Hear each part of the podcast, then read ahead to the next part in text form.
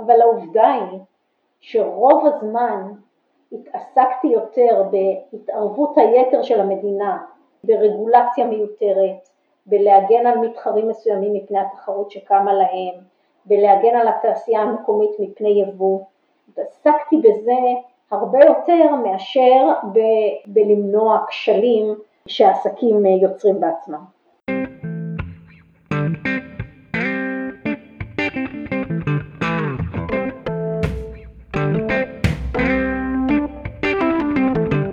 ברוכים הבאים לארץ יצירתי, פודקאסט על כלכלה, חברה וכל מה שביניהם. שלום למאזינים, היום אנחנו מראיינים את מיכל הלפרין, מי שכיהנה כממונה על התחרות בין השנים 2016 ל-2021, וכיום היא עמיתת מחקר באוניברסיטת הרווארד. מיכל, ברוכה הבאה לפודקאסט. תודה רבה, כיף להצטרף. שמחים שאת איתנו. Uh, כשעשיתי סקר uh, קצר בין החברים וקולגות שלי לקראת הפרק הזה באשר לתפקידה של רשות התחרות, מה שלשעבר היה uh, רשות ההגבלים העסקיים, התשובה שחזרה כמעט תמיד ראשונה או בין הראשונות היה תפקידה להכריז על מונופולים. Uh, ולמרות זאת בתקופת כהונתך, למרות לחץ ציבורי רב, לא עשית שימוש בכלי הזה, או עשית שימוש פחות בכלי הזה. אז בתור פתיחה נשמח לשמוע על הגישה שהנחתה אותך בשנים האחרונות אה, ולאן את ניתבת את המיקוד של הרשות לתחרות אה, תחת כהונתך. אז אה, וואי, זה להפיל פצצה בדיוק בשאלה הראשונה, אבל אחלה, זה מצוין להתחיל, להתחיל להתמודד ישר עם, ה, עם העיקר. קודם כל זה נכון, אני בתקופת כהונתי לא הכרזתי על אף מונופול, וגם אמרתי מראש שזאת תהיה המדיניות שלי, קיימתי את המדיניות הזאת, זאת הייתה מדיניות מושכלת, זו לא הייתה מדיניות שנבעה אה, מאיזה התגלגלות אה, נסיבתית של הדברים, אה, והסיבה היא שהכלי של הכרזות מונופולים הוא כלי שמקבל הרבה מאוד פוקוס ציבורי, אבל התועלת שבו לקידום התחרות במשק ולקידום התועלות לצרכן היא אם בכלל שולית שבשולית. עכשיו צריך להבין, רשות התחרות היא רשות אה, שהיא מעין אה, רגולטור על. היא חולשת על הרבה מאוד שווקים והיא מעורבת בהרבה מאוד שווקים. אה, כל אחד מאיתנו יש לו קונספציה על זה שהרשות מטפלת במזון, או אחרים חושבים שהיא מטפלת במתווה הגז, או אחרים חושבים שהיא מטפלת בחברות תקשורת, אבל הרבה, מעט מאוד אנשים מצליחים להכיל את ההיקף העצום של, של נושאים שונים ותעשיות שונות שאותן היא בודקת ומטפלת בהם, ויש לה צוות יחסית קטן, 120 עובדים חרוצים ומעולים, אבל צוות יחסית קטן ותקציבים מוגבלים, והמשימה הראשונה היא להיות מפוקסים. כשאתה נכנס לארגון ואתה צריך להוביל אותו, צריך שהארגון יהיה מפוקס, הוא יהיה מפוקס באיפה שאתה יכול להיות הכי אפקטיבי והכי מועיל, ואיפה שהשווקים הם הכי גדולים והכי חשובים. ובהקשר הזה ההכרזות מונופולים הן נראות יפה ומצלצלות יפה, אבל הן לא מועילות בכלל.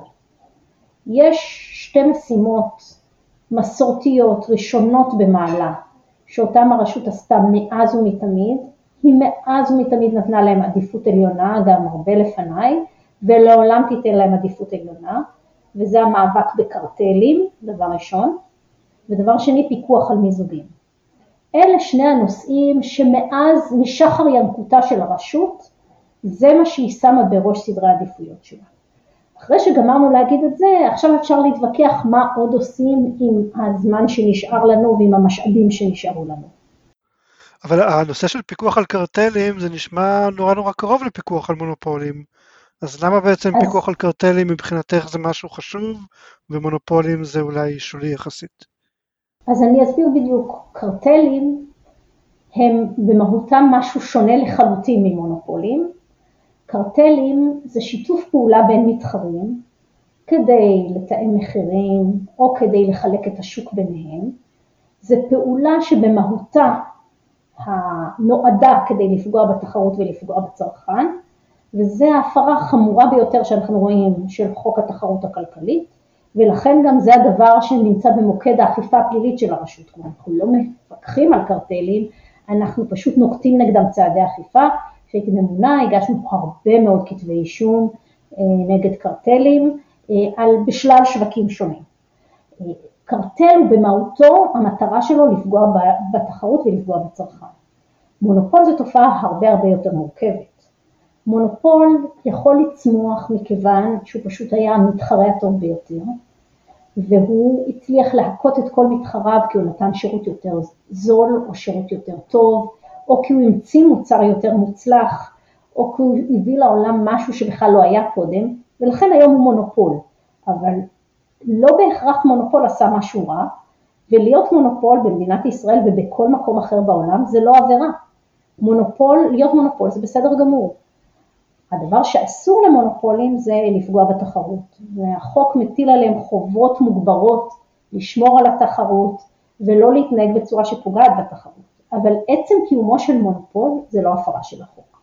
ולכן מונופולים הם נתפסים כתופעה פחות חמורה מאשר קרטלים, למרות שבאמת כשאתה תשאל כל אדם ברחוב הוא יגיד לך רשות התחרות צריכה לטפל דבר ראשון במונופולים, לא, היא צריכה לטפל דבר ראשון בקרטלים, אחרי זה היא גם צריכה לטפל במונופולים, ולפחות בתקופתי רשות התחרות טיפלה הרבה הרבה מאוד במונופולים, אה, למרות השיח הציבורי על אה, היותי רכה עם מונופולים וגמישה עם מונופולים, בפועל האכיפה נגד מונופולים הוגברה מאוד מאוד אה, בתקופה שהייתי אה, ברשות, לא על דרך של הכרזות, אבל על דרך של טיפול בהתנהגויות של מונופולים שפוגעות בתחרות, ואם תרצו אנחנו בוודאי נוכל לפרט על זה יותר.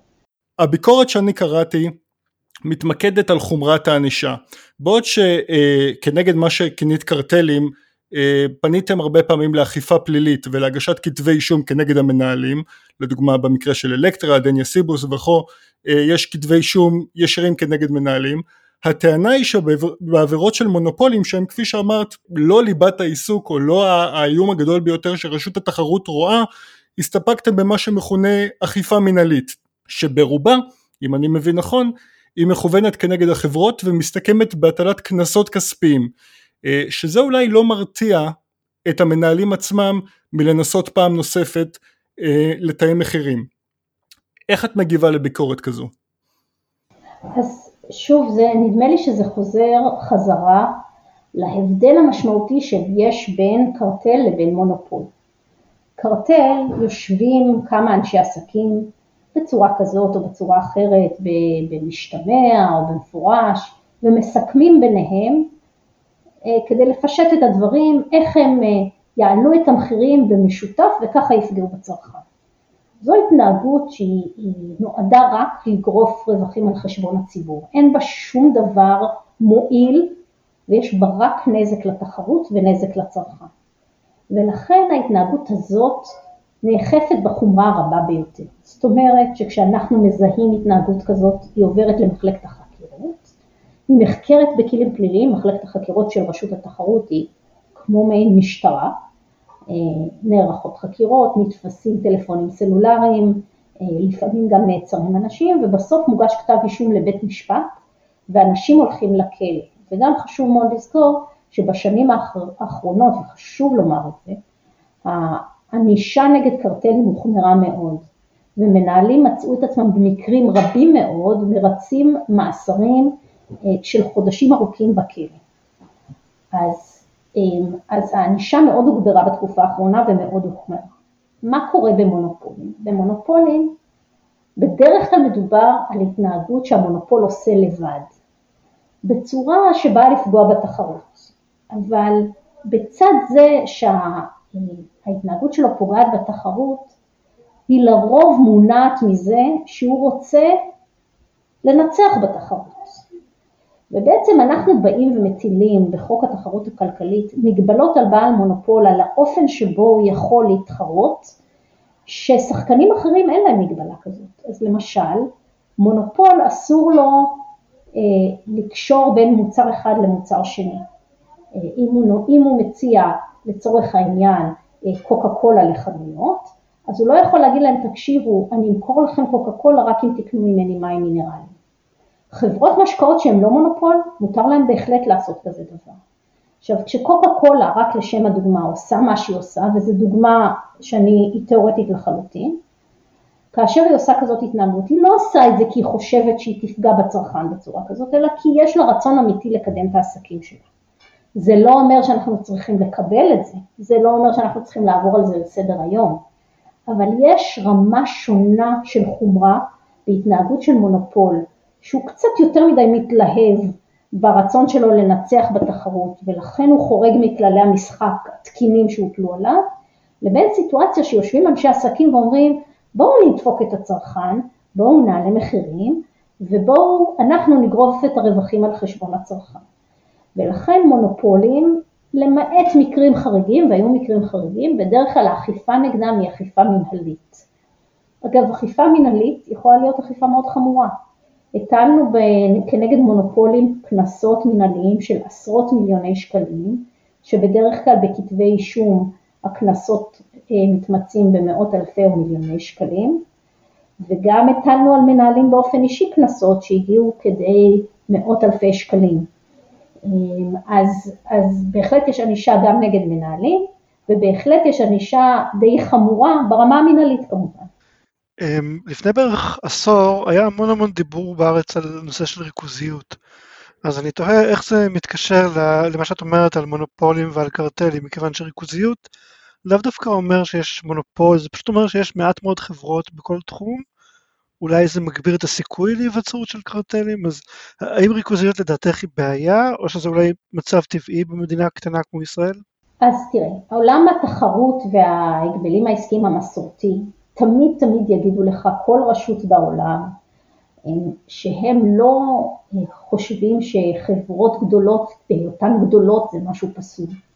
זה שחברה היא גדולה או פעילה בענפים רבים מאוד, זה כשלעצמו לא תופעה שצריך לגנות אותה לפי חוקי התחרות, אבל זה נכון שבערך לפני עשור אה, ראשי המשק, הממשלה, התחילו להיות מאוד מוטרדים מהריכוזיות שנוצרת במשק הישראלי, והיא הייתה תופעה מטרידה מעבר להיבטים של הגבלים עסקיים ותחרות, הייתה תופעה מטרידה כי המשק לא רוצה, אף מדינה לא רוצה להיות תלויה במספר חברות קטן מדי ששולט על תשתיות רבות מאוד ועל תשתיות חיצוניות, ולכן אה, לכן הם היו מוטרדים בצדק מהתופעה.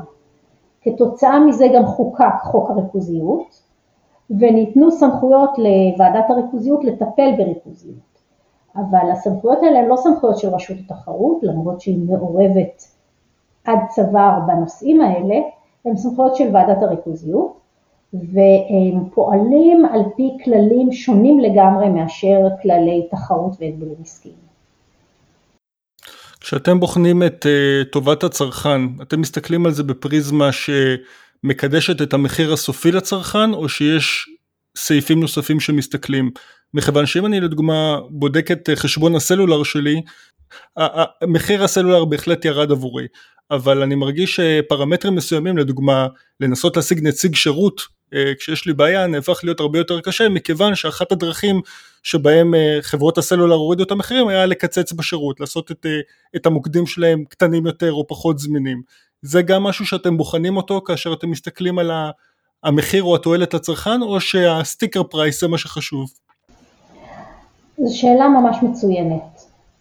צריך להבין שתחרות יכולה להיות לא רק על מחיר. תחרות זה משהו שהוא חשוב בבסיסו גם מכיוון שהוא אה, באמת משפר שירות, הוא משפר איכות של מוצרים, הוא מביא לחדשנות, הוא מביא להתפתחות, הוא גורם לחברות לנסות להשתפר ולעשות דברים שהם לא עשו בעבר, אה, לתת איזשהו ערך מוסף שקודם הם לא נתנו, זה הכל תהליכים תחרותיים שהם מאוד חשובים והם לא פחות חשובים ממחיר. איכשהו בשיח הציבורי הדברים נוטים להיות תמיד מתמקדים במחיר, ואני חייבת לומר שגם גם לנו, לפחות לחלק הכלכלי אה, של השיח של הגבלים עסקיים ותחרות, יש קשר לדבר הזה, כי תמיד הכי נוח לנתח מחיר. מחיר זה משהו שניתן למדוד אותו וניתן לכמת אותו, אז אם אנחנו יודעים שמיזוג בין חברות יגרום להעלאת מחירים, בינגו, אנחנו יודעים שאנחנו צריכים להתנגד למיזוג. הרבה יותר קשה לדעת האם מיזוג חברות יגרום לפגיעה בשירות, איך אתה מודד פגיעה בשירות. ולכן גם הכלכלנים שבנו, יש לנו צד ואשמה אה, בזה שהשיח מתרכז תמיד סביב המחיר, אבל אתה צודק לגמרי, השיח לא צריך להיות ממוקד רק במחיר, והדבר הזה מתחדד בצורה הברורה ביותר, בעיקר סביב הכלכלה הדיגיטלית וחברות הביג טק הגדולות, שמעניקות שירותים חינמיים, ופתאום קשה לרשויות התחרות להתמודד איתם, כי הם לא יודעים איך מודדים פגיעה תחרותית שלא דרך מחיר. אז אה, בהחלט התשובה היא שהתחרות צריכה להיות גם על איכות, גם על שירות, גם על יצירתיות, גם על חדשנות, על הכל. יש עוד איזשהו טיעון שאני מכיר אה, בעד מונופולים, שאומר שמונופולים, בגלל דווקא שיש להם רווחים עודפים, הם יכולים יותר להשקיע במחקר ופיתוח. אנחנו יודעים על מעבדות בל בעבר, והיום מעבדות גוגל ופייסבוק, כלומר יש הרבה יותר חדשנות בחברות ענקיות כאלה מאשר בחברות קטנות, ולפעמים יכול להיות שבטווח הארוך זה משהו שמועיל יותר מאשר אה, לפרק אותם, כמו שיש כאלה שטוענים. אז פה אני חייבת לומר, אני מעט, מעט ספקנית בדבר הזה. ברור שאם יש לך כיסים עמוקים, אז אתה יכול אה, בקלות יותר להשקיע במחקר ופיתוח, אבל אם אתה נשאר מונופול, לא בטוח שיש לך תמריץ להשקיע כבר כל כך הרבה במחקר ופיתוח. אפשר קצת להירגע, לשבת אחורה וליהנות מהקיים, והלחצים התחרותיים להתחיל לפתח מוצרים חדשים או לחשוב על הדור הבא, הם כמובן פחותים בהרבה. ולכן דווקא בקטע הזה, אני תמיד הייתי מאוד ספקנית על טענות מהסוג הזה. על זה אבל השאלה היא... כן, אני מבין, אבל השאלה היא למה בדיוק הם מונופול. כלומר, יכול להיות חברה שהיא מונופול בגלל, כמו שאמרת בהתחלה, שהיא ממש טובה בתחרות, אבל כל הזמן יש מתחרים שנושפים בעורפיה, והיא חייבת להיות לפניהם, וברגע שהיא תשב ותנוח על זרי הדפנה, היא מאוד מהר תפסיק להיות מונופול. ויכולה להיות חברה אחרת שהיא מונופול בגלל איזה שהם חסמי כניסה מאוד כבדים, שהיא באמת יכולה, כמו שאמרת, אה, לנוח על זרי הדפנה ולא להשקיע במחקר ופיתוח. אז זה, זה נורא תלוי כאילו בסוג בעצם. אני מסכימה עם האמירה הזאת לגמרי לגמרי, ואני חושבת שזה באמת לוקח אותנו לשיח שהוא קצת יותר מורכב, שמדבר על משהו שהוא לא רק הסיסמה מונופול, אלא גם מדבר על מה שאנחנו קוראים כוח שוק. בסוף בסוף מה שמעניין את רשות התחרות זה יותר מאשר לאתר מונופולים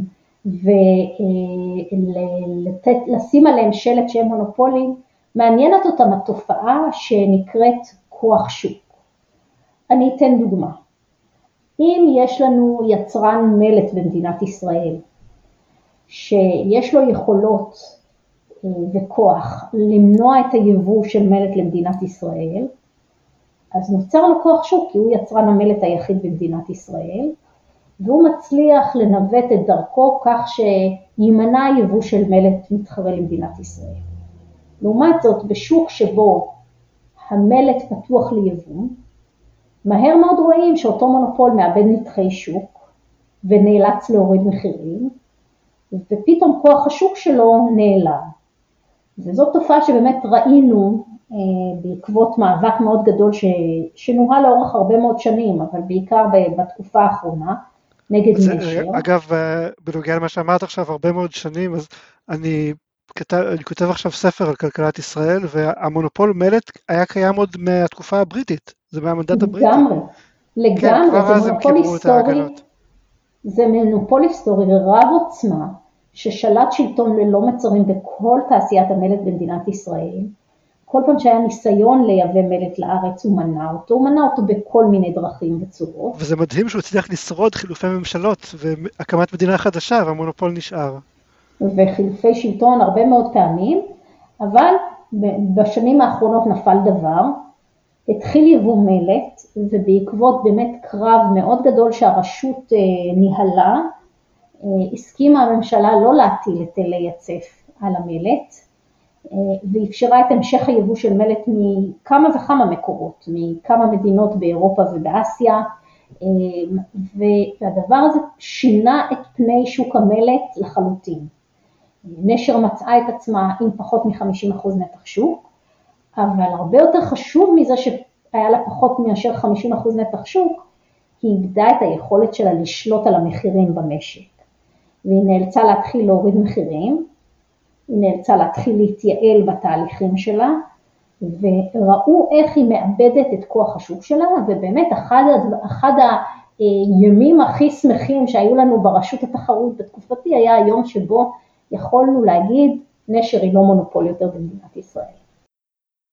את אמרת שהרשות נלחמה, אבל רק, רק שיבינו כמה, אם אני לא טועה, לא הרשו לך להיכנס לוועדה כדי לדבר אה, נגד היטלי ההיצף של, אה, של יבוא מלט, נכון? אז אה, באמת בפעם הראשונה לא נתנו לי להיכנס, אחרי זה אפשרו לי לדבר, היו קרבות שונים בדרך להילחם נגד היטל ההיצף שרצו להטיל על יבוא המלט. ותמיד, תמיד המונופול יגיד שהוא עלול להתרסק, ואנחנו עלולים לאבד תעשייה מקומית. והוא מספק כל כך הרבה משרות בפריפריה. בדיוק ככה, עובדים יפוטרו, תלות בתעשייה אה, שישראל לא רוצה להיות תלויה בה ביבוא, ועוד טענות שאנחנו שומעים הרבה הרבה הרבה מאוד ממונופולים מקומיים שרוצים לחסום יבוא, אה, וזה היה קרב מוצלח. ופה, אתה יודע, אחד, ה, אחד, ה, זה אחד ההישגים המרשימים של הרשות אה, בתקופה, בשנים האלה, הוא הישג שקשור מאוד לעבודה הפנים-ממשלתית שאנחנו עושים. כלומר, הרבה מאוד אה, מתשומת הלב שאנחנו השקענו והאנרגיות שהשקענו בשנים האחרונות אה, היו מופנות כלפי הממשלה וכלפי רגולטורים פנים-ממשלתיים בניסיון לשכנע אותם או לא לפגוע בתחרות, או אפילו במקרים מסוימים להביא לשיפור התחרות. זה מסוג הקרבות שניהלנו עשרות כאלה, בחלקם מאוד הצלחנו, ובחלקם כמובן אתה לפעמים מפסיד בקרב. אבל הרבה מאוד פעמים אתה יכול להשיג תוצאות נהדרות לקידום התחרות, פשוט באמצעות זה שאתה משכנע להסיר מגבלות שהממשלה מטילה. כמה מהעבודה היית אומרת היא דווקא פנים אה, ממשלתית ולא מול הגופים אה, השונים בחוץ? זאת אומרת, כמה מהעבודה שלך הייתה לנסות למנוע נזק של חקיקה או למתן חקיקה שאתה יכולה לייצר נזק אה, ולא לטפל, לטפל בבעיות הקיימות? אז כשאני הגעתי לרשות כמעט לא הייתה עבודה פנים ממשלתית מובנית ומסודרת. כשאני הגעתי לרשות זה היה אחד הדברים ששמתי בליבת המטרות של הרשות, לפתח את היכולות של הרשות לעבוד בתוך הממשלה. הרשות הייתה רשות אכיפה במהותה, כמו שאמרתי, התעסקה באופן מסורתי באכיפה של קרטלים ובפיקוח על מיזוגים, הרבה מאוד, קצת בפיקוח על מונופולים, קצת פחות, אבל היא הייתה רשות אכיפה, סוכנות אכיפה של חוק ההגבלים העסקיים. והשיפט הזה של לנסות לשנות את המוקד של, את, ה, את הדגש לא רק מפעולות אכיפה, לא הרפאנו מפעולות אכיפה, המשכנו לעשות אותן, אבל לשים תשומת לב רבה על עבודה פנים ממשלתית הוא שינוי מאוד מאוד מאוד מהותי. הוא דורש צורת מחשבה אחרת, הוא דורש צורת שיח אחרת. כשאנחנו באים לטפל במיזוגים או בקרטלים, אז אה, אנחנו שחקן וטו במערכה, אנחנו פותחים את החקירה או אנחנו מודיעים שאנחנו מתנגדים למיזוג, הכוח אצל הרשות. כשהרשות באה לשכנע את הממשלה לעשות צעד פרו-תחרותי או להימנע מצעד שפוגע בתחרות, אין לה סמכויות פורמליות בהקשר הזה, היא באה מכוח סמכויות לא פורמליות, היא באה מכוח המוניטין שיש לה והיכולות שלה והמידע שהיא מביאה לתוך הממשלה, והיא צריכה יכולות שכנוע וגם יכולות לנהל איזה משא ומתן של קח ותן, שהיא לא רגילה לעשות אותו. וכל זה דרש שינוי מחשבתי מאוד משמעותי, אמ, ועשינו אותו. זה, לא התפקיד אה, בעיקרון של בנק ישראל ומשרד האוצר אה, לקדם דברים כאלה? כלומר, זה קצת, אה, אתם בעצם הופכים להיות סוג של יועצים כלכליים של הממשלה מבחינה מסוימת. נכון, אז, אז לגמרי. המטרה הייתה, המטרה המוצהרת הייתה, להפוך להיות היועץ של הממשלה לענייני תחרות. עכשיו, זה לא מוריד מיכולותיהם של גופים טובים ואחרים, באמת גופים מצוינים, גם להמליץ המלצות בנושאי תחרות.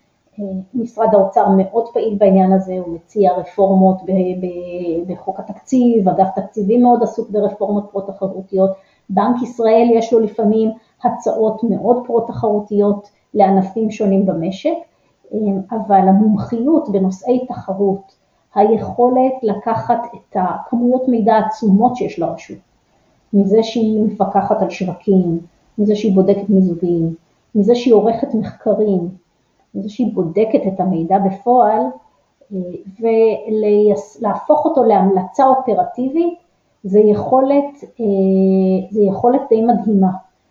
ואני אתן דוגמה ממש רק מהימים האחרונים, לפני יומיים התבשרתי שבנק ישראל החליט לפתוח את האפליקציות, את אפליקציות התשלום לסליקה הדדית. כלומר, אתה תוכל לשלם מפייבוקס לפיי, מפיי לביט, כל אפליקציה תוכל לאפשר תשלום מזו לזו. זה כמובן מאפשר הרבה יותר תחרות בין האפליקציות, וזה תוצאה של מחקר שעשתה רשות התחרות על התחום הזה, ועל המלצות מאוד מפורשות שהיא איתן אל בנק ישראל, וניסתה לשכנע בהמלצות האלה, עד שבסוף אה, אה, בנק ישראל השתכנע. אז זה, זה למשל דוגמה ליוזמה שהיא יוזמה לקדם תחרות בתוך הממשלה.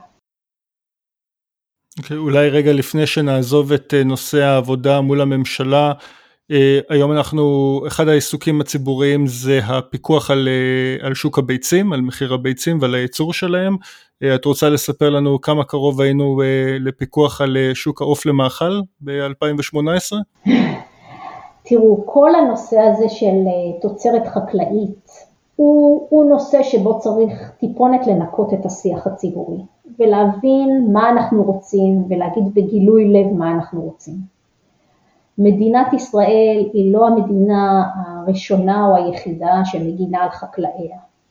אה, לרוב, רוב המדינות מרואות ערך בקיום מגזר חקלאי בר קיימא, אה, שמאבד קרקעות ושיוצר אה, חקלאות מקומית. ואני לא מסתייגת מהמטרה הזאת כמטרה. השאלה איך משיגים אותה. והדרך של מדינת ישראל באופן מסורתי להשיג אותה הייתה אה, לצמצם את היבוא של מוצרים חקלאיים. אה, פעם זה היה לצמצם, אה, לצמצם את היבוא של ביצים, ופעם זה לצמצם את היבוא של ירקות ופירות, ופעם זה לצמצם את היבוא של מוצרי חלב, ופעם זה פשוט אפילו עוד יותר להטיל מכסות ולנהל את השוק ולהגיד לכל חקלאי כמה הוא יהיה רשאי לגדל כדי שלא יהיה יותר מדי תוצרת והמחירים לא ירדו. זה דרך, אפשר להשיג את התוצאה הזאת, אבל צריך להבין שמה שזה אומר זה שאנחנו אומרים לצרכנים, תשלמו יותר כסף על הביצים ועל העוף ועל הירקות והפירות כדי לשמור על חקלאות בת קיימא. וכשאני שומעת טענות על מחירי המזון שעולים ועל מחירי הירקות והפירות שעולים, אז אנחנו צריכים להבין הממשלה עושה את הדבר הזה בצורה גלויה וברורה, היא פשוט מונעת את היבוא של מוצרי מזון כדי שאנחנו כולנו נשלם יותר וכדי שהחקלאים יוכלו להרוויח יותר ותהיה לנו חקלאות בת קיימא. לכן בעיניי הרפורמה שעברה בחוק ההסדרים האחרון שפותחת את ה... מאפשרת פתיחת החקלאות ליבוא זה צעד מאוד מבורך ומאוד חשוב ומה שנקרא יותר מאשר בעיתו, אה, כי בסוף בסוף אם אנחנו רוצים להגן על החקלאות, אני חושבת שלא הצרכן צריך לשלם על זה, אלא המדינה צריכה למצוא את הדרך לתמוך בחקלאים. אמ, את חושבת שיש בעייתיות בתפקיד כזה כמו הממונה על הגבלים עסקיים במדינת ישראל דווקא בגלל שזאת מדינה קטנה יחסית? כלומר, יכול להיות שבמדינות גדולות כמו גרמניה או ארה"ב, מעצם טבעו של גודל השוק זה תפקיד קל יותר? אני מעריכה, האתגרים בכלכלה קטנה הם תמיד יהיו יותר גדולים, כי כלכלה קטנה, מטבע הדברים ייווצרו הרבה הרבה יותר שווקים שבהם יש בעיה תחרותית. אמ, מצד שני, הסטנדרטים שלנו, של אה, מספר המתחרים שמספק אותנו, לעומת הסטנדרטים שקיימים למשל בארצות הברית, אה, הם שונים מאוד. ברור שכשמדובר בכלכלה קטנה, שיכולה אה, להכיל רק מעט שחקנים מקומיים, אז מקומות שבהם יש תלות בשחקנים מקומיים, ייווצרו, ייצרו בעיה משמעותית. לכן הרשות תחרות בכלכלה קטנה צריכה בראש ובראשונה לדאוג לפתיחת השוק לשווקים הגלובליים. זה אומר שהיא צריכה לדאוג שיהיו תשתיות יבוא, בין אם אנחנו מדברים על נמלים, בין אם אנחנו מדברים על שדות תעופה, אה, בין אם אנחנו מדברים על תשתיות תחבורה. אה, אנחנו צריכים לדאוג שלא יהיו מגבלות רגולטוריות על יבוא, כגון מכסים ומגבלות רגולטוריות אחרות. ברגע שאנחנו פותרים את המגבלות האלה בהרבה מאוד שווקים, פתרנו את הבעיה. לא בכולם, אבל בהרבה מאוד שווקים אנחנו יכולים לפתור את הבעיה. עכשיו יש שווקים שבהם יש פעילות מקומית ברורה, למשל בארצות הברית יש מאות ואלפי בנקים, אצלנו יש ארבעה, יש חמישה, שישה בנקים, חלקם קטנים מאוד, אנחנו בפועל חיים בעולם שבו בנק לאומי ובנק הפועלים שולטים בעיקר השוק, וגם פה הגיעה העת לפתוח את השווקים האלה ליותר יבוא מבחוץ, ליותר פינטקים שיביאו לנו שירותים מתחרים לשירותים של הבנקים, ולאפשר לגורמים חיצוניים להיכנס פנימה. אפרופו יבוא מבחוץ, יש לרגולטור עניין או סיבה לחשש מפירמה זרה שמשתלטת על פירמה בישראל, שחברה סינית גדולה תקנה את שטראוס או שבנק זר מחו"ל יקנה את אחד מהבנקים הגדולים במדינה? זה משהו שרשות התחרות צריכה לשים לב אליו, להתערב? תראה, רשות התחרות אדישה לשאלה אם תאגיד הוא סיני, או תאגיד הוא אמריקאי, או תאגיד הוא זר, או תאגיד הוא ישראלי. בעיקרון אה, האמונה של רשות התחרות, אה, רשות התחרות היא רגולטור מאוד מוזר, הוא מין אה, אוקסימרון כזה, כי מצד אחד, מצד אחד הם, הם רגולטור והם מפקחים והם מתערבים, מצד שני זה, זה רגולטור שמאמין בשוק חופשי ומטיף לשוק חופשי, ולכן יש פה איזה ככה איזה דיסוננס בתוך עצם קיומה של רשות התחרות כרגולטור. אז כשאתה שואל בהקשר הזה, האם אכפת לי אם תאגיד הוא סיני, אני לא כל כך אכפת לי אם התאגיד הוא סיני, אני מאמינה שהמוטיבציות אה, של, הסי, של חברה סינית אמורות להיות זהות למוטיבציה של חברה אמריקאית, אנגלית או ישראלית. כל עוד יש הרבה שחקנים, הכל בסדר. אמ, אבל כמובן צריך להיות מודעים לזה שיש אה, הרבה מאוד שיקולים מעבר לשיקולי תחרות, תחרות זה לא הדבר היחיד שיש, יש גם הרבה מאוד שיקולים פוליטיים. אה, שמנחים, ו, ותמיד מדינה צריכה לאזן בין כל הדברים האלה. אמרת משהו מאוד מעניין לפני רגע, שאת רואה את רשות ההגבלים העסקיים כגוף שהוא אה, תומך בשוק חופשי, או אפילו מקדם, מנסה לקדם שווקים חופשיים, אבל הרבה אנשים היו רואים אותו בדיוק ההפך, כגוף שכל התפקיד שלו זה להגיד ששווקים חופשיים הרבה פעמים נכשלים, וצריך להתערב, וצריך לפרק חברות, וצריך למנוע מיזוגים, אז כאילו זה, זה יש כאילו איזה מין סתירה כזאת שיכולה להיות קצת מוזרה. נכון, אני מסכימה לגמרי, הרשות חיה את הסתירה הזאת בכל רגע ורגע של קיומה. כי באמת היא רשות שמתערבת, וזה נכון, לפעמים השווקים מגיעים לכשל, הכשל הבוטה והברור ביותר זה שאם אתה בשם חופש החוזים נותן לכל המתחרים לשבת מסביב לשולחן ולסכם ביניהם על תיאום מחירים או על חלוקת שוק, מה שאנחנו קוראים קרטל, אז לכאורה זה חוזה שבתחרות חופשית אתה רוצה לאפשר אותו, אבל אתה מבין שזה יביא כשל שוק ואתה חושב שמוצדק להתערב בכזה דבר. אותו דבר אם אנחנו נאפשר לחברה אה, לקנות פשוט את כל המתחרים שלה, לא לעשות איתם קרטל, פשוט לקנות את כל המתחרים שלה ולהפוך להיות כתוצאה מזה מונופול, ייווצר כשל שוק, ושוב זה כשל שוק שעקרונית הרשות בוודאי רואה את עצמה מוסמכת להתערב בו כדי למנוע את כשלי השוק האלה. אבל העובדה היא שרוב הזמן התעסקתי יותר בהתערבות היתר של המדינה, ברגולציה מיותרת, בלהגן על מתחרים מסוימים מפני התחרות שקמה להם, בלהגן על התעשייה המקומית מפני יבוא. התעסקתי בזה הרבה יותר מאשר ב- בלמנוע כשלים שהעסקים יוצרים בעצמם. אולי זה באמת אה, קשור ספציפית לאופי של מדינת ישראל, כלומר יכול להיות שבמדינה כמו ארה"ב אז רשות התחרות צריכה להתערב כדי למנוע את הכשלים של עסקים, ובמדינה עם מסורת נורא סוציאליסטית כמו ישראל, העבודה היא יותר בלמנוע מהממשלה לעצור את התחרות או משהו כזה. נכון, לגמרי אני מסכימה עם האמירה הזאת. בסוף צריך לזכור שעד עמוק לתוך שנות ה-80, המשק הישראלי היה משק שנשלט על ידי הממשלה, הוא לא היה משק חופשי, אנחנו עוברים תהליך מאוד מדורג ורב שנתי ורב עשורי הייתי אומרת אפילו, של להפוך את השוק ליותר ויותר חופשי ויותר ויותר פתוח. אה, וזה תהליך, זה תהליך שאנחנו נמצאים אה, בעיצומו ולא סיימנו אותו למרות שהרבה שנים עברו כבר מאז, אה, מאז הרפורמה במשק של, של שנות ה-80 והחשיפה, מה שנקרא החשיפה ליבוא.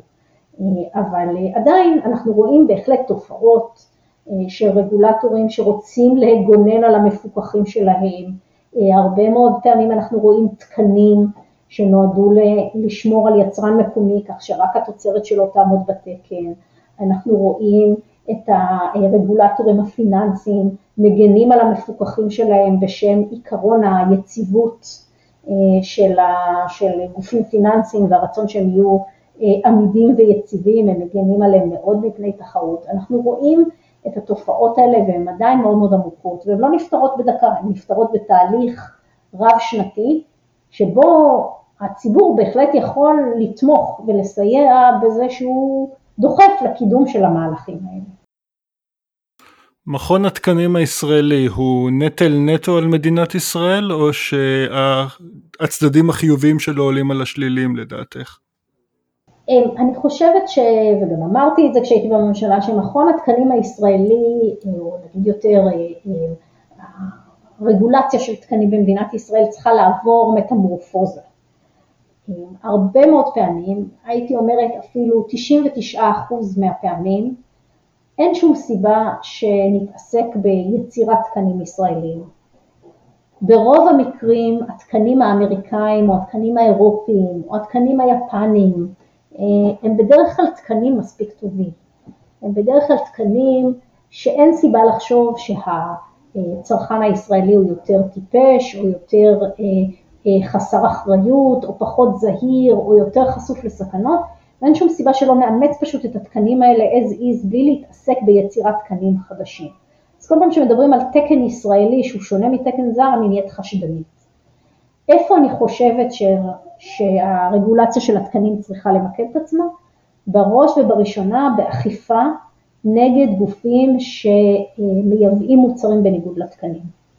אני הייתי חושבת שהמגמה צריכה להיות להפסיק לבדוק כל משלוח ומשלוח האם הוא עומד בתקנים ולאפשר ליבואנים להצהיר שהם באמת עומדים בתקן והם הם עומדים בדרישות החוק, אבל מצד שני להקים זרוע אכיפה משמעותית, שכשמישהו מפר הוא גם נענש, הוא נענש בצורה חמורה, בצורה שיוצרת הרתעה מהפרות ומהפרות אחרות. אוקיי, okay, לפני שאנחנו נגיע לעבור לתחום הטכנולוגי, יש לי רק עוד אה, שאלה אנקדוטלית אחת אה, אה, בתחום הקמעונאי. שיטת הלוס לידר, יש פוליטיקאים ויש יצרנים שלא אוהבים את השיטה הזאת. בקצרה, קמעונאים לוקחים מחיר של מוצר בסיסי, פירות, ירקות, לרמי לוי היה את העוף בשקל, מורידים אותו למחיר שהוא הפסדי. והטענה של המתנגדים, אם אני הבנתי אותם נכון, היא שזה איזושהי טקטיקה שמטעה את הצרכנים, היא מפתה אותם לקנות אצל הקמעונאי, אבל הקמעונאי לא טיפש, ובסופו של דבר סל הקנייה הכולל שלהם או לא ישתנה או שיהיה גבוה יותר. אה, ויש כמובן גם יצרנים שמפחדים מזילות בערך המוצר שלהם. אה, ולנו ברור באמת שקמעונאי לא ימכור בהפסד, הוא בונה להרוויח הרבה יותר מהצרכן, והיו ניסיונות לבלום פרקטיקות של לוס לידר בחקיקה, ניסיונות שאת התנגדת אליהם. אה, מה הנתונים אמרו לך כשבדקת אותם לגבי ההשפעה של הפרקטיקה הזאת על התחרות ועל המחיר לצרכן? כן, אז אני אגיד כמה דברים על הדבר הזה. קודם כל, הסתכלות רגע ממבט על, על שוק המזון במדינת ישראל. שוק המזון במדינת ישראל הוא אה, הרבה, הרבה פחות מדי תחרותי, אני אמרתי את זה לאורך כל שנות, אה, שנות עבודתי כממונה על התחרות, אה, וגם היום אנחנו רואים פחות מדי תחרות בשוק המזון. עיקר הבעיה התחרותית נמצא במגזר היצרנים והספקים. שם יש ריכוזיות אמיתית ואנחנו רואים הרבה הרבה יותר מדי משוק המזון מתרכז אצל חמישה או שישה חמישה או שישה ספקים עיקריים של מזון, אנחנו כולנו מכירים את השמות, אה, מדובר בתנובה ובשטראוס ובאוסם וביוניליבר, ו, וש, ויכול להיות ששכחתי, מן הסתם שכחתי, אה, חברה מרכזית כמובן, אלה גופים שמחזיקים כמה תאגידי מזון ו, ויש להם כוח רב מאוד. דווקא בקמעונאות המזון, למרות שיכול להיות שיש שם בעיות תחרותיות, אני רואה דווקא הרבה מאוד תחרות. יש כניסות של שחקנים חדשים כל הזמן, אנחנו כל הזמן מגלים רשתות חדשות, יש שחקנים בתחום הקמעונאות שפושטים את הרגל כי הם לא היו מספיק זהירים ולא היו מספיק על בהונות רגליהם, זה גם סימן למשק תחרותי. אנחנו רואים הרבה מאוד התחזקות של רשתות שבעבר היו חלשות, ואיכשהו תמיד בסוף אני הייתי פחות מוטרדת מהתחרות בין הקמעונאים מאשר התחרות בין ספקי המזון, ששם הרגשתי שיש חסר משמעותי. אבל באופן מפתיע ביותר, המתלוננים הראשיים נגד לוס לידר היו דווקא ספקי המזון, אה, הרבה פחות שמעתי אה, טענות על זה מארגוני צרכנים שהיו מוטרדים מלוס לידר. אה, בעיקר זה היו ספקי המזון שפשוט לא רצו שהסחורה שלהם תימכר בזול. וכשמדובר על תחרות מחירים בריאה בין, בין רשתות מזון, אני חושבת שאנחנו צריכים סיבה מאוד מאוד מאוד טובה להגיד לרמי לוי, תקשיב, אתה רצית למכור עוף בשקל לצרכן? לא, אנחנו לא מרשים לך מעכשיו, לפחות 25 שקל לעוף תגבה מהצרכן. צריך שיהיה לנו סיבה ממש ממש טובה לגרום לרמי לוי שרוצה למכור בזול, למכור יותר ביוקר. עכשיו, אין ספק שסופרמרקט הוא מה שנקרא שוק סל. אתה נכנס עם העגלה, אתה לא בא רק לקנות עוף, אתה גם קונה נס קפה וגם קונה ביסקוויטים וגם קונה חלב, ויכול להיות שרמי לוי גם מצליח כתוצאה מזה לגרום לך לקנות חלק מהמחירים בצורה יותר יקרה. ונכון שלצרכנים יותר קשה להשוות סלים מאשר להשוות מוצרים בודדים, אבל זה כשלעצמו זה לא סיבה שנגרום לרמי לוי למכור את העוף ביוקר. ואגב, אם הוא ימכור את העוף ביוקר, מי יתקע לי שבגלל זה הוא ימכור את הנס קפה או את החלב או את החמאה או את העוגיות במחיר זול יותר. אני אעשה מעבר חד לנושא הטכנולוגי שדיברנו עליו גם לפני כן. אה, אז אה, הזכרת את הקושי של רגולטורים להתמודד עם חברות טכנולוגיה ענקיות כמו אמזון, כמו גוגל, שהן בעצם מוכרות במחיר זול את המוצרים שלהם, לפעמים מחלקות כל מיני דברים בחינם למעשה. אה, יכול להיות שהם מונופול בתחומים של פרסום וכאלה דברים, אבל פחות בתחומים שפועלים מול הצרכן. ויש איזשהו רצון גם לאמץ את החדשנות הטכנולוגית שלהם, אבל מצד שני יש לזה גם הרבה מאוד התנגדויות, נגיד למשל יש את Airbnb ואובר, שישראל היא אחת המדינות אה, שחסמו את האפשרויות האלה, ואנשים כאן בישראל אפילו חלקם, טוב את Airbnb לא בדיוק חסמו עד הסוף, אבל את אובר חסמו ואנשים לא כל כך יודעים מה הם מפסידים אפילו, כי אם אה, לא יצא להם אה, לגור במדינה שבה יש את השירות הזה באופן חופשי. עכשיו גם מדברים על ה...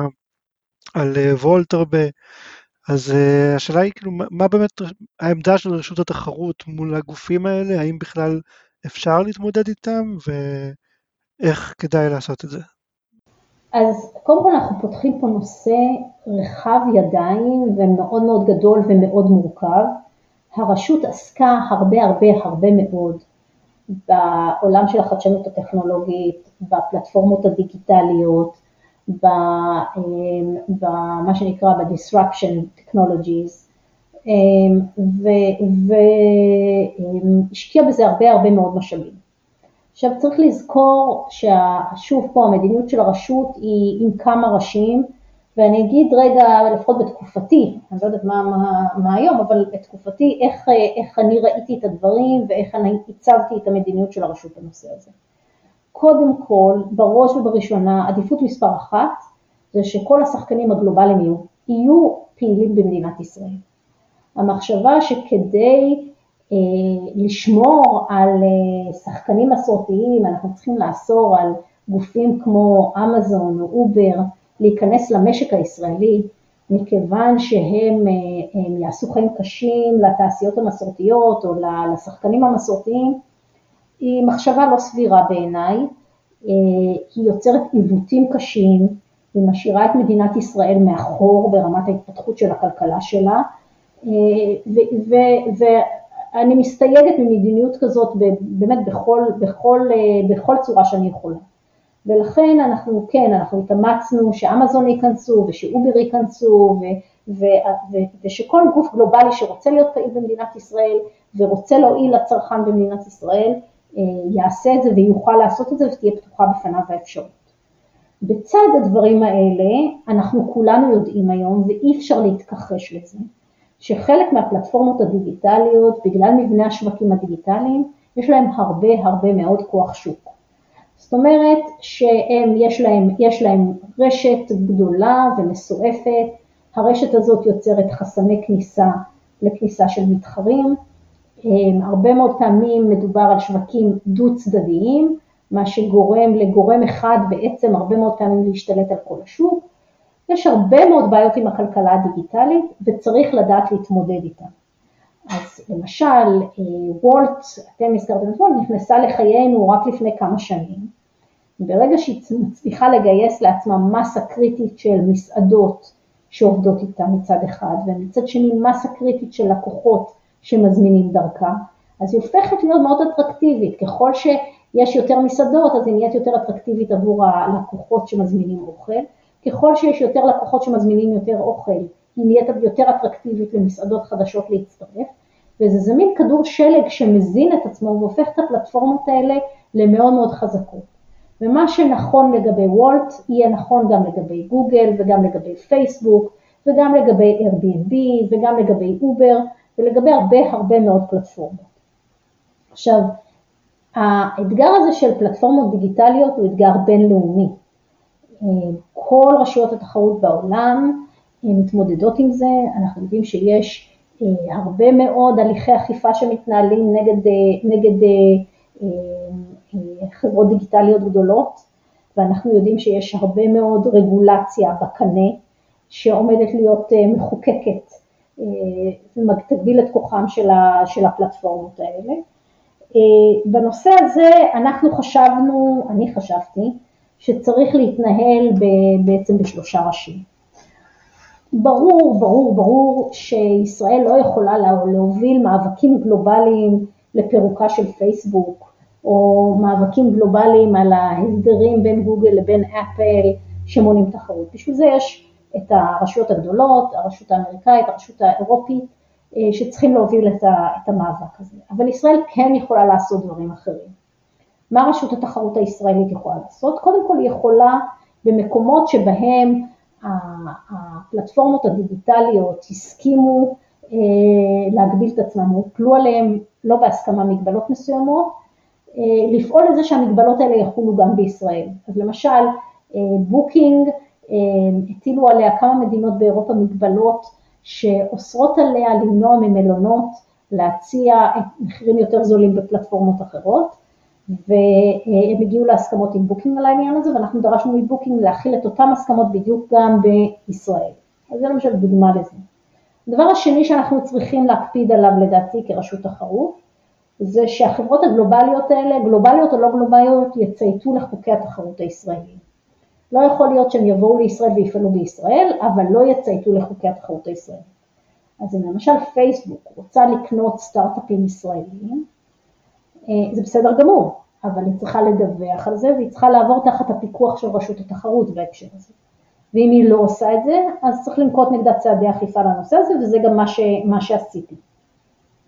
הדבר השלישי, וזה גם מאוד מאוד חשוב, שאם יש בעיות ספציפיות שקורות, שהן ספציפיות למשק הישראלי אה, ולא מטופלות בעולם, אז כן, אז רשות התחרות הישראלית צריכה לשנס מותניים ולטפל בבעיות האלה. אז דוגמה לכך היא למשל אה, מיזוג אה, של טבולה ואאוטברין, שאושר בארצות הברית, אה, אבל בישראל הוא עורר בעיות וחששות שהוא לא עורר בארצות הברית, בעיקר בשל התלות של עיתונים מקומיים בפלטפורמות האלה, ולכן עבר בדיקה לגמרי אחרת ברשות התחרות הישראלית, עד שבסוף הצדדים נסוגו מהמיזוג הזה. דוגמה אחרת זה באמת הדוגמה של וולט. וולט היא חזקה בתל אביב, אני חושבת יותר ממה שהיא חזקה בכמעט כל עיר בעולם, אם בכלל, והיא הפכה להיות פלטפורמה שאין כמוה הרבה. ולכן לגיטימי ש, שהרשות תנקוט מהלך נגד וולט. יש היום לרגולטורים כמו לרשות התחרות את הכלים המתאימים כדי להתמודד עם פלטפורמות דיגיטליות כאלה? כי אם אני מסתכל לדוגמה על הטענות של אה, לינה כאן, ראש ה-FTC החדשה, שכתבה אה, אה, אחד, אחד המאמרים המפורסמים על, ה, על, ה, על פרדוקס האנטי-טראסט של אמזון, היא אומרת הכלים שיש היום לרגולטורים הם כדי להגן על הצרכנים, כאשר הצרכנים מקבלים שירות זול יותר, מהיר יותר, טוב יותר, אנחנו צריכים לשנות פרדיגמה ולפתח כלים חדשים או גישה חדשה כדי להתמודד עם ה... לדוגמה התלות של, אה, של הסוחרים הקמעוניים שמשתמשים בפלטפורמה של אמזון כדי למכור. יש היום בחקיקה הישראלית ממה שאת מכירה או אולי אפילו האמריקאית מספיק כלים כדי להתמודד עם הסוגיות האלה? טוב, אז אה, קודם כל אני מאוד אוהבת את השאלה הזאת, אה, בעיקר כי היא עוסקת בנושאים שאותם אני ממש חוקרת בימים אלה, מאוד קרוב לנושאים שאותם אני חוקרת בימים אלה בהרווארד, אז אה, אני אגיד לך שלינה כאן צודקת. באיזה מובן היא צודקת? היא צודקת שאנחנו מוצאים את עצמנו בפני עולם, אנחנו, ישראל וכל העולם כולו, בפני עולם מושגים שלא הכרנו קודם, ואנחנו צריכים לשנות את החוקים והכלים והכללים אה, ממה שהכרנו קודם. אה, אני חושבת שהתחיל שיח בינלאומי על איך לשנות, ופה הדעות הן שונות, לינה כאן מחזיקה בדעה אחת מה צריך לשנות, אחרים מחזיקים בדעות אחרות, וכמובן יש מנעד מאוד מאוד גדול עד כמה צריך להיות אגרסיבי ועד כמה אנחנו עלולים לשפוך את התינוק עם המים. אז פה הדילמה היא מאוד, מאוד גדולה ויש כמובן ויכוח מאוד מאוד גדול, אבל כן, אני חושבת שאי אפשר להמשיך כמו שהיינו עד עכשיו, כלומר אני חושבת שבסוף יש היום הכרה בינלאומית די גדולה, ש, שאי אפשר להמשיך איך שעשינו עד היום ושצריך טיפונת לשנות את הכללים. צריך לבדוק יותר מיזוגים, צריך לחשוד במיזוגים שעל פניו יכולים להיראות בכלל מיזוג שהוא לא בין מתחרים, אה, בעיקר כשחברות טכנולוגיות אה, גדולות קונות סטארט-אפים קטנים שעלולים לאיים עליהם. צריך לשנות את הגישה למונופולים ולהפוך אותה ליותר אגרסיבית ממה שהיא. עכשיו השאלה כמה ובאיזו מידה היא שאלה שעליה יש ויכוח מאוד גדול, אבל צריך להשתנות, אין ספק. ואגב, גם הניתוח הכלכלי אה, צריך מאוד להשתנות, כי כמו שאמרתי לכם בתחילת השיח, הכלכלנים רגילים בעיקר למדוד מחיר, וכשאנחנו מדברים על שווקים שבהם לא נגבה מחיר, אבל הרבה מאוד פעמים נגבה, נגבה תמורה באמצעות איסוף מידע, נגבה תמורה באמצעות פגיעה בפרטיות, אז כן, אז יכול להיות שצריך לדעת למדוד את הדברים האלה יותר טוב מכפי שאנחנו יודעים למדוד אותם היום. ויכול להיות שצריך לפתח תיאוריות כלכליות חדשות בהקשר הזה. אוקיי, okay, רק אה, שאלה אחרונה על זה לפני שנעבור לאנקדוטות סיום. אמ, אחד, ה, אחד הכיוונים שהעולם הטכנולוגי מנסה ללכת אליו עכשיו זה קיומם של אמ, סופר אפליקציות, סופר אפס, זאת אומרת איזשהו אה, אמ, חברות ענק שבתוך ה... האפליקציה שלהם, העולם, העולם הטכנולוגי הפנימי שלהם, יש אה, הרבה מאוד מוצרים שרלוונטיים לכל תחומי החיים, החל מנושאים פיננסיים, תשלומים, ביטוחים וכלה בסושיאל אה, אה, שלך, קמעונאות וכן הלאה וכן הלאה. כוח כזה שמרוכז בידיים של חברה אחת בעידן הדיגיטלי זה משהו שצריך להטריד את הרגולטורים היום, זה משהו שהחברות כשהם ינסו להגיע לגדלים הללו ייתקלו בהתנגדות לאור מה שהרגע אמרת? אז שוב, יהיו כאלה שיגידו לך כך ויהיו כאלה שיגידו לך אחרת. אני חושבת שזה צריך להטריד. אני חושבת, אה, אני חושבת אה, מה שאנחנו קוראים בשפתנו האקו-סיסטמס אה, שנבנים, שבהם אתה יכול לחיות רק בתוך הספירה של, של חברה אחת והיא נותנת לך את כל השירותים. בדיוק. החל מהמייל שלך ודרך אמצע, כלי החיפוש שלך והשירותים הפיננסיים שלך והמוזיקה שאתה שומע והחברים שאתה נמצא איתם בקשר ו ו ו ו זה, זה משהו שכן, הוא, הוא צריך איפשהו להתחיל להדאיג אותנו, בעיקר בעיקר כשזה מתנהל במה שאנחנו קוראים גנים סגורים, ב-closed garden, שהדוגמה בדרך כלל הטובה ביותר לדבר הזה זה אפל, שבדרך כלל ככה עושה את זה מאוד קשה למשתמשים שלה להתחיל לעבור עם, לעבוד עם מערכות אחרות. וזה כן, זו בעיה שהיא אכן מאוד מטרידה. אני כן אגיד שאחד הדברים, אחד הדברים, אחד הפתרונות, נגיד ככה, המשמעותיים ביותר שחוקי תחרות והגבלים עסקיים יודעים להציע היום לכלכלה הדיגיטלית, לבעיות הכלכלה הדיגיטלית, זה הנושא של data portability ו data interoperability, כלומר פתרונות בסגנון היכולת של צרכן להעביר את המידע שנצבר לגביו בפלטפורמה אחת לפלטפורמה אחרת, או לבקש מהפלטפורמה בעצמה להעביר את זה לפלטפורמה אחרת, זה data portability, והנושא השני זה data interoperability, זה היכולת של מערכות מתחרות לתקשר אחת עם השנייה. אז אם אני היום שולחת מייל בג'ימל שלי, ואתה יש לך Outlook, אין שום בעיה, אתה תקבל את המייל ב Outlook ולא יהיה לך שום בעיה עם זה. אמ, אין, אם אני מתקשרת היום מרשת של סלקום ואתה עונה לי ברשת של פרטנר, גם אין שום בעיה עם זה. ואין שום סיבה שהכלל הזה של interoperability, אמ, רשתות שמדברות אחת עם השנייה, לא יכול גם על אפליקציות תשלום, כפי שבנק ישראל הציע רק השבוע, או יחול על רשתות חברתיות, או יחול על אפליקציות של צ'אטים, ובהחלט זו אחת ה... זה אחד הפתרונות לפתוח את השווקים האלה ליותר תחרות, מהפתרונות היותר, היותר לטעמי מושכים ורציניים וסבירים שמוצאים. כן, אני רואה גם את הנושא הזה מאז שהתחלתי לעבוד בחברות הייטק, אז אני רואה את ההתלבטות של חברות הייטק עם איזה שרתי ענן לעבוד, האם לעבוד עם אמזון, האם לעבוד עם גוגל, ושם הבעיה של לעבור חברה, לעבור שרתי ענן, היא בעיה נורא נורא קשה. וזה גם התלבטות מאוד משמעותית, אולי אפילו יותר קשה מאשר לבן אדם פרטי שיש לו אפל והוא פשוט קונה פלאפון אחר, קונה מחשב אחר. לחברה ענקית לעבור שירות זה כמעט בלתי אפשרי.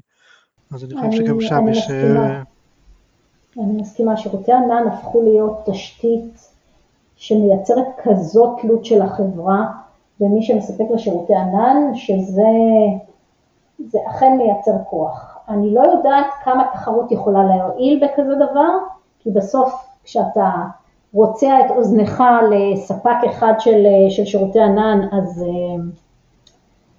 אז, אז זהו, אז אתה תלוי בו. אז זה שיש הרבה ספקי ענן לא בטוח שפותר את הבעיה, אבל, אבל בוודאי שזו סוגיה מטרידה.